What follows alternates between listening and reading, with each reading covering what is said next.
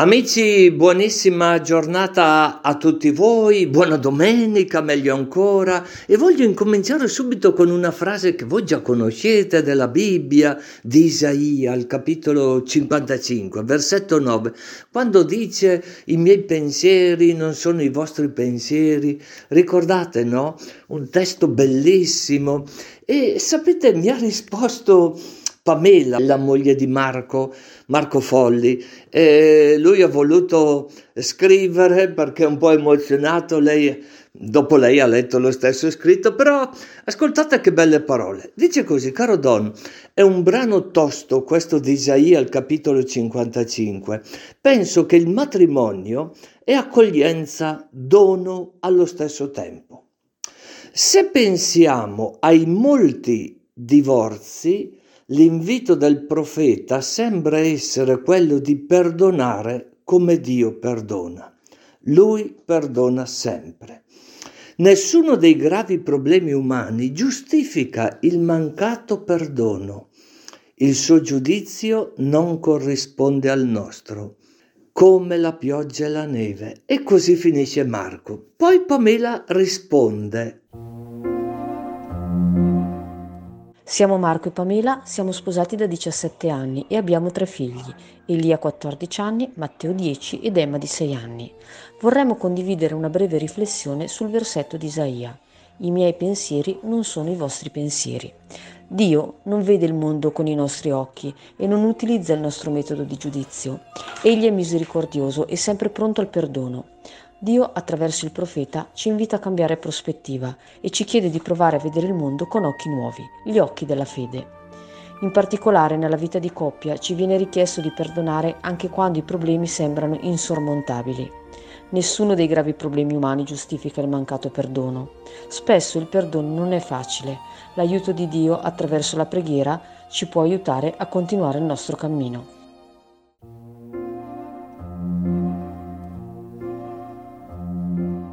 Carissimi amici, mi piacerebbe entrare in un tema perché mi immagino che papà e mamma, alcuni papà e mamma hanno accompagnato i loro figli a giocare a calcio eh, perché fanno parte della scuola calcio della loro parrocchia e mi piace, mi piace che voi possiate ascoltare un'intervista, pensate un po' al cappellano delle rondinelle di Brescia. Guardiamo che cosa ci dice dello sport.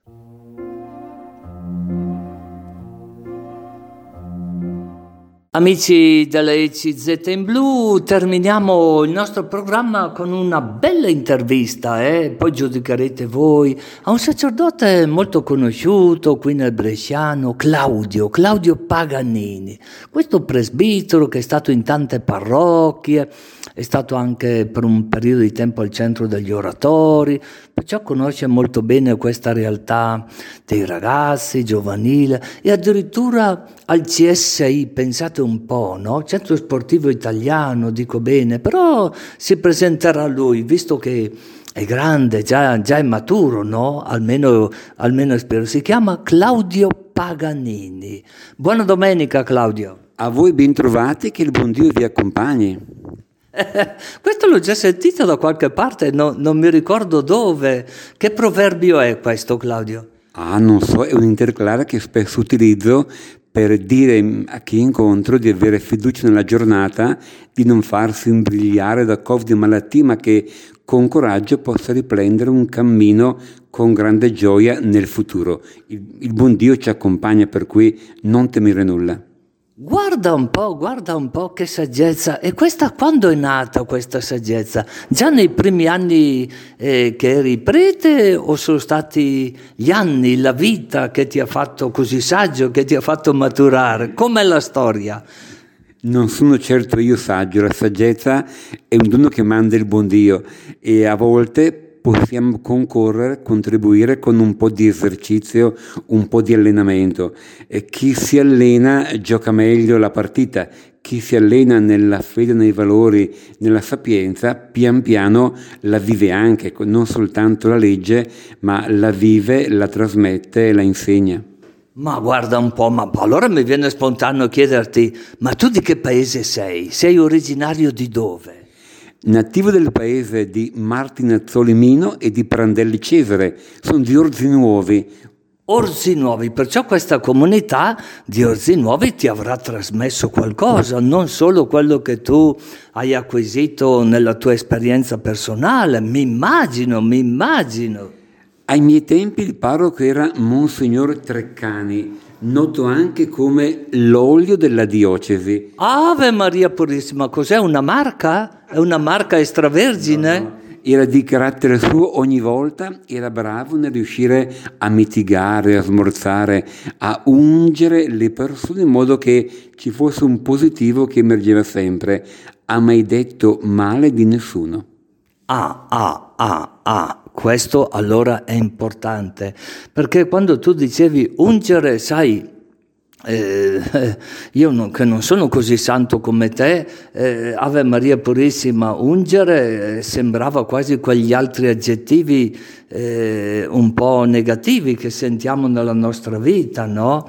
Però adesso tu hai chiarito molto bene quello che significa condire, condire con questo olio extravergine. Se vogliamo, l'olio era anche utilizzato nelle candele votive, c'era un piccolo contenitore contenente un litro d'olio e lo stoppino al tabernacolo, per cui dicevamo con battuta Don Treccani è l'olio perché lui è quella fiamma che alimenta, che nutre, che dà calore e visibilità al buon Dio che è nel tabernacolo. Perfetto, perfetto, Don Claudio. Ascolta un po', e come hai fatto a finire nel CSI, nel Centro Sportivo Italiano?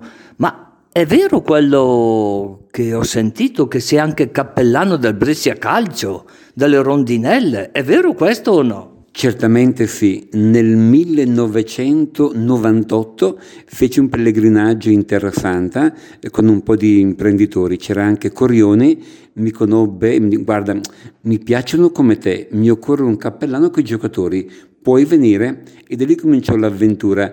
Dopo un anno o due ero all'ufficio oratorio in Curia e mi chiesero, essendo legato al Brescia Calcio, di curare anche lo sport della diocesi quindi organizzai l'attività negli oratori, portando i giocatori, interviste, colloqui e dopo qualche anno mi mandarono a Roma in via della conciliazione con il CSI nazionale. Perfetto, però prima di arrivare a questa famiglia più grande, quella degli oratori, quella dello sport, del CSI, tu sei nato in una famiglia, ti ricordi il nome di papà e mamma? Ma certamente sì, papà Giuseppe mi ha lasciato 31 anni fa, giovane prete. Mamma Laura lo scorso anno a Orzi Nuovi, nell'epidemia Covid, ha avuto anche questa chiamata tra i tanti ammalati. E che cosa hai ricevuto che tu ricordi con tanto affetto, con tanto calore da tuo papà, da tua mamma? Sai, uno in famiglia impara a vivere, ad essere uomo e anche credente, impara la vicinanza alla Chiesa, impara a camminare quei valori. Da papà grande insegnamento a fare la cosa giusta e a lavorare abbondantemente. Dalla mamma in casa riservatezza, preghiera, disponibilità, servizio. Famiglie d'una volta ma che mi hanno trasmesso valori che ancora oggi incarno e vivo abbondantemente. E che cosa... Co, scusa, hai dei fratelli, delle sorelle? Qual è la tua relazione con loro? Sono beato fra le donne, ho ben tre sorelle femmine che mi accudiscono e mi vogliono bene. Per un dono è importante che avere qualcuno che si piglia cura di te. Grazie a Dio ho anche questo in dono io. Ah, ah, Ah, non sapevo che le sorelle si occupano pure dei fratelli sacerdoti. Eh, che interessante. Allora dicevi che hai ricevuto questi valori da papà e mamma che ancora eh, conducono la tua vita. Allora mi immagino nello sport, nello sport. Cos'è che che fa bene ai ragazzi entrare in un gruppo sportivo. Io ho presente la scuola calcio, no? Eh, dei bambini, dei ragazzi. Cos'è che fa bene? Innanzitutto gli allenatori, tante volte che lo fanno per vocazione, no? Perché un papà e una mamma dovrebbero mandare il suo bambino alla scuola calcio? Beh, lo sport è una grande scuola di vita, non soltanto forgia campioni di Serie A, di Champions, ma forma uomini che vivono bene dove abitano giorno per giorno. Non c'è soltanto un aspetto fisico nel quale l'allenamento smorza le tensioni, ridimensiona il corpo, ma c'è una ricchezza grande umana e valoriale, il gioco di squadra, quando con l'allenatore impari ad accettare le regole, impari a vivere con gli altri, accetti il diverso, accetti la sconfitta e la vittoria, accetti che nella vita non tutto va come vuoi tu, ma anche quando sei sconfitto qualcuno ti insegna a ripartire. Quante volte cadiamo da uomini e ahimè di questi tempi pochi sanno rialzarsi. Con lo sport impari, cammini e cresci. Ho capito, ho capito, però tu sai che io mi sto guardando in giro qui a casa tua, vedo che hai anche dei quadri e sto pensando, ma quello che tu hai appena descritto mi sembra un quadro meraviglioso, quasi idilliaco, no? E perché alcune volte si sentono dei papà, delle mamme che incitano i loro figli, ma già negli allenamenti, e si lasciano scappare, per così dire, dei bestemmioni, no? cose del genere. Lo so che non si può generalizzare, no?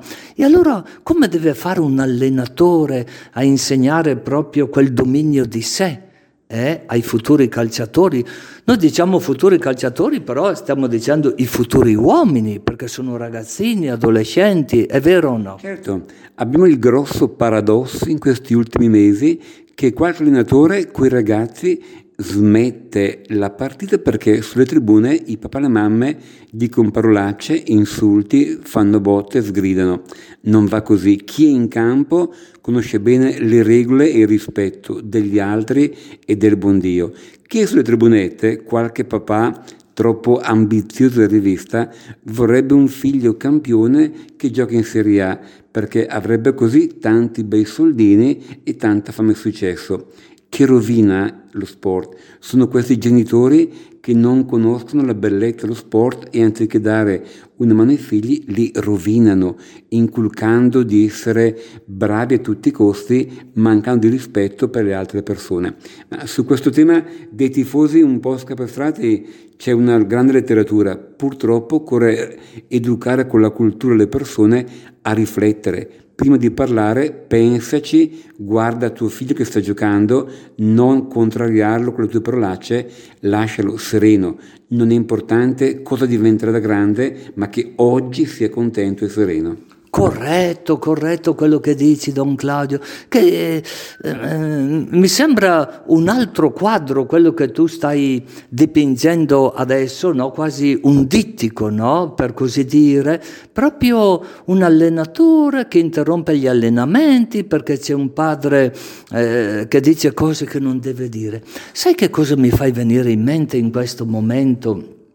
Eh, capitolo 2 della carta ai Romani, non so se indovino bene, il versicolo 24, dove a un certo punto chi scrive, l'Apostolo Paolo, dice così, che il bel nome di Dio non sia bestemmiato per causa nostra. Io fino a poco tempo fa pensavo che chi dice una bestemmia contro Dio, magari noi che siamo cattolici contro la Madonna, fossero perché erano maleducati, non avevano, ricevuto, non avevano avuto un papà, una mamma, una nonna che gli insegnasse le giuste, le giuste regole della vita. E poi mi ha impressionato molto, molto quella frase lì dell'Apostolo Paolo, che il bel nome di Dio non sia bestemmiato per causa nostra. Mi ha fatto riflettere. Però mm, mi sembra molto bello quel secondo quadro che tu hai dipinto, no? Proprio che forza, che forza d'animo e che umanità questi allenatori eh, che sanno interrompere per correggere chi dovrebbe correggere i propri figli e non fare gli avvocati difensori. Ascolta Don Claudio, eh, visto che tu hai questa grande esperienza, sei stato anche a Roma, a livello nazionale di questo CSI, è così? Certamente sì. A Roma ho imparato come l'intera Italia è zeppa di campetti di calcio sparsi in tutti gli oratori, le parrocchie nord, centro e sud. Nel sud l'oratorio spesso è soltanto in campo di calcio, spesso il catechista è anche allenatore, spesso trasmette attraverso il linguaggio sportivo. Come sia importante non soltanto dire ma fare, eh, come la carità e il rapporto con gli altri, come il sacrificio e l'allenamento, come i valori cristiani si incarnano anche nell'attività sportiva.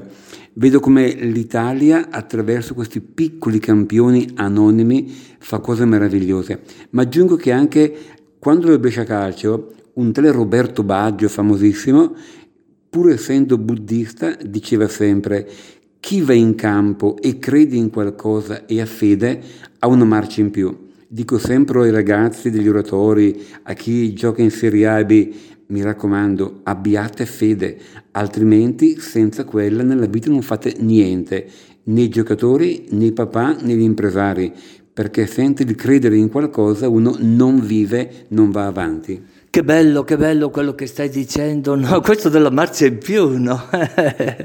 È significativo, no?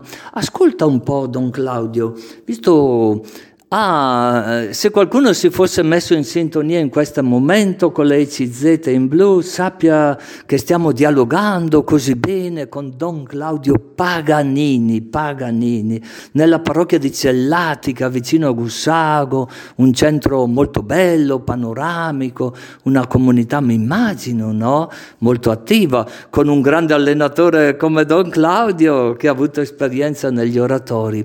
E cosa pensi tu? Eh, di quello che diceva l'Apostolo Paolo, mi sembra nella carta ai Corinzi, può darsi che mi sbagli, dove usava l'esempio proprio di chi corre nello stadio, no? Di correre nello stadio per una corona, dicevo a lui, di alloro, che poi si, mar- si marcisce subito, e invece diceva noi dobbiamo correre per qualcosa molto di più di una corona.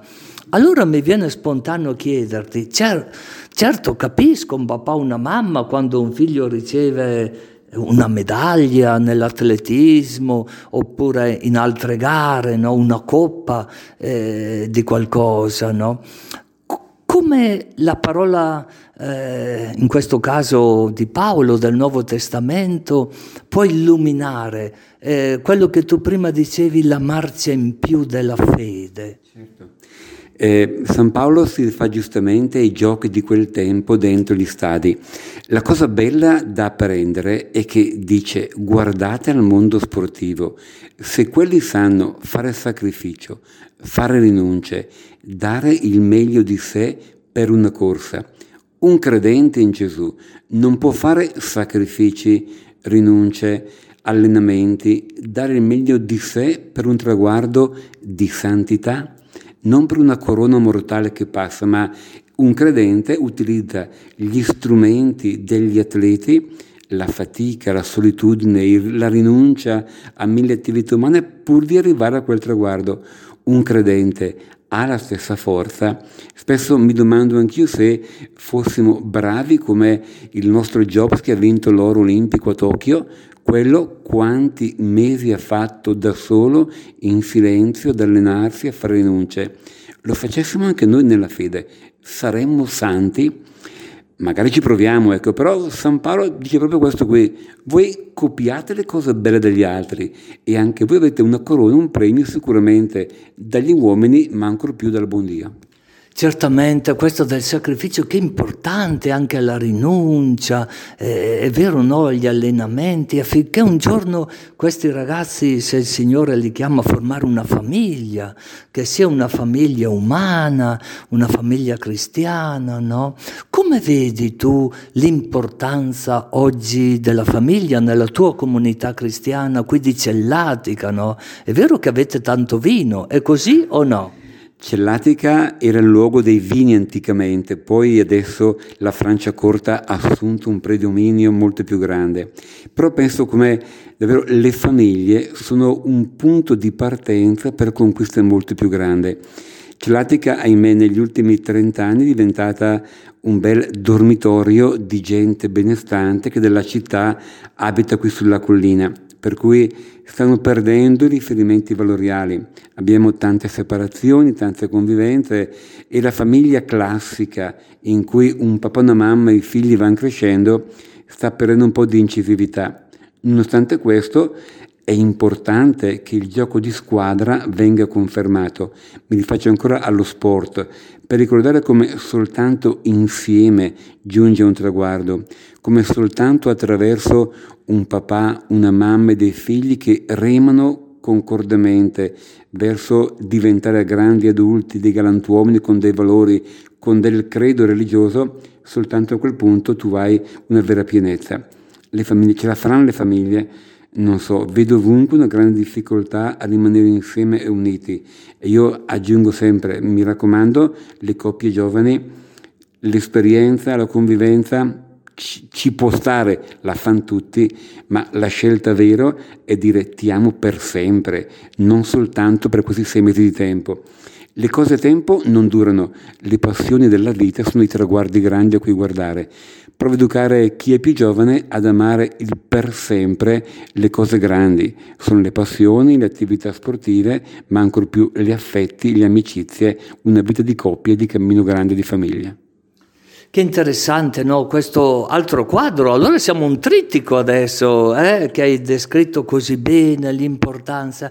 Tu sai che ricordando adesso quel per sempre, mi fai venire in mente un bel libro che è stato scritto qualche anno fa, proprio con questo titolo, Per sempre, da una come si dice, da una scrittrice famosa oramai, eh, Susanna Tamaro. Io l'avevo letto in spagnolo perché ero in Uruguay e è molto interessante perché tocca i sentimenti, le emozioni e quel per sempre deve essere davvero... Eh, come potremmo dire, avere del cemento buono non solo sul proprio io, sul proprio noi, ma su Gesù Cristo. Ti chiedo, Qui nella tua parrocchia o nell'unità pastorale ci sono degli incontri per le coppie, per le coppie giovani, per le famiglie, al di là della preparazione eh, giustamente al sacramento del matrimonio. Ci sono dei itinerari, non so,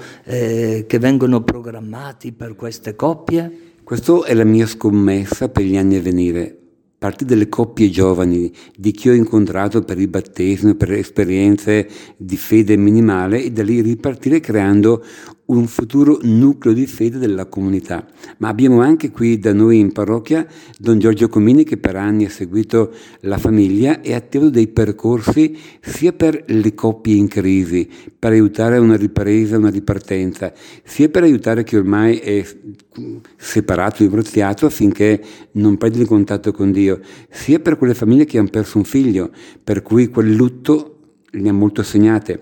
Quindi credo che la famiglia nelle varie sfaccettature viene accompagnata e orientata a percorsi particolari.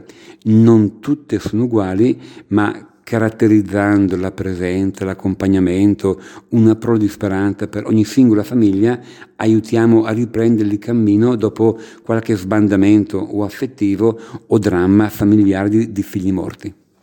Ho capito, ho capito, benissimo, perciò auguri, auguri affinché eh, tenga esito questa proposta e al di là di questi casi che tu hai elencato molto bene, dettagliatamente bene, no?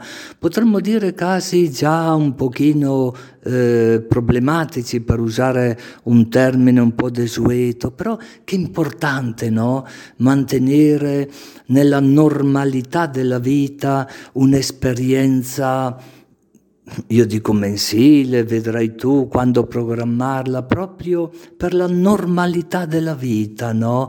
È per questo che ti invito in questo senso a dare una benedizione a tutti quelli che hanno avuto la pazienza di ascoltarci e certamente avranno fatto tesoro eh, di quello che tu ci hai comunicato, ci hai comunicato così bene, dettagliatamente bene proprio. Grazie. Che il buon Dio vi accompagni sempre, cari amici. Abbiate fede e la forza di allenarvi con la preghiera. E vi benedica Dio Onnipotente, Lui che è Padre, Figlio e Spirito Santo. Amen. Grazie.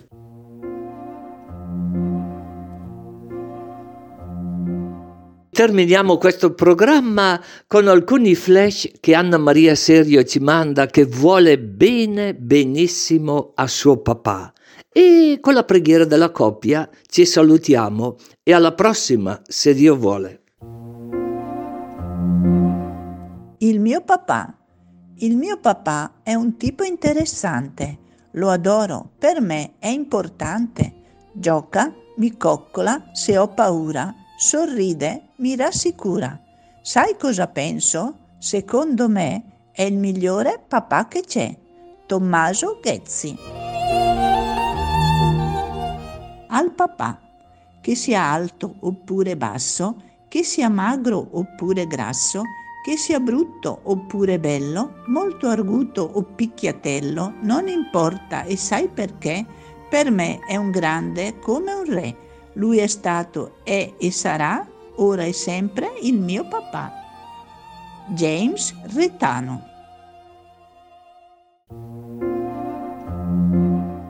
Dio, Dio dal quale proviene ogni paternità in cielo e in terra, Padre che sei amore e vita, fa che ogni famiglia umana sulla terra diventi, mediante il tuo Figlio Gesù Cristo, nato da donna, e mediante lo Spirito Santo, sorgente di divina carità, un vero santuario della vita e dell'amore, per le generazioni che sempre si rinnovano. Fa che la tua grazia guidi i pensieri e le opere dei coniugi verso il bene delle loro famiglie e di tutte le famiglie del mondo. Fa che le giovani generazioni trovino nella famiglia un forte sostegno per la loro umanità e la loro crescita nella verità e nell'amore fa che l'amore rafforzato dalla grazia del sacramento del matrimonio si dimostri più forte di ogni debolezza e di ogni crisi, attraverso le quali a volte passano le nostre famiglie. Fa infine, te lo chiediamo, per intercessione della Sacra Famiglia di Nazareth, che la Chiesa in mezzo a tutte le nazioni della terra possa compiere fruttuosamente la sua missione nella famiglia e mediante la famiglia tu che sei la vita, la verità e l'amore, nell'unità del Figlio e dello Spirito Santo. Amen.